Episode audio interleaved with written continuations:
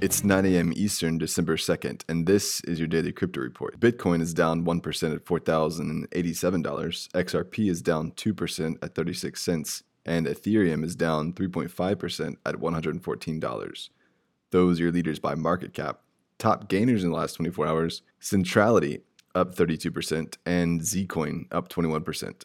Today's headlines Stellar Lumens, which trades under the sign XLM and holds the fourth spot on the charts by largest current valuation, just behind Bitcoin, XRP, and Ethereum, has showed strong growth in number of users, a 500% increase in the last six months. Most point to a large airdrop between Stellar and the blockchain.com wallet, and the exponential growth of Derina, an Indonesian project that is building a marketplace on Stellar technology.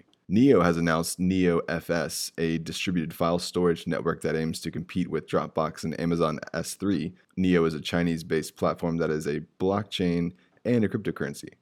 It's described as a major competitor to Ethereum. The Neo FS file storage system is targeted at users who want the flexibility of cloud storage but the privacy of a distributed network.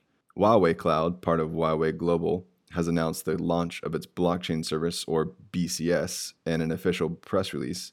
The BCS, which was launched for commercial use in China earlier this year, is now available to users around the globe on Huawei Cloud's international website. This news should sound familiar if you heard us report on Amazon's managed blockchain platform yesterday. And in US news, representatives from several crypto ETFs had a meeting with the SEC, according to reports. The objective was to show SEC officials that the market has reached a level of maturity comparable to other commodities such as oil, silver, and gold.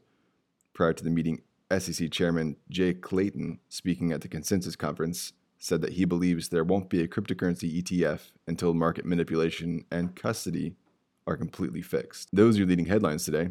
Visit us at dailycryptoreport.io for sources and links. Find us on social media and everywhere you podcast under Daily Crypto Report.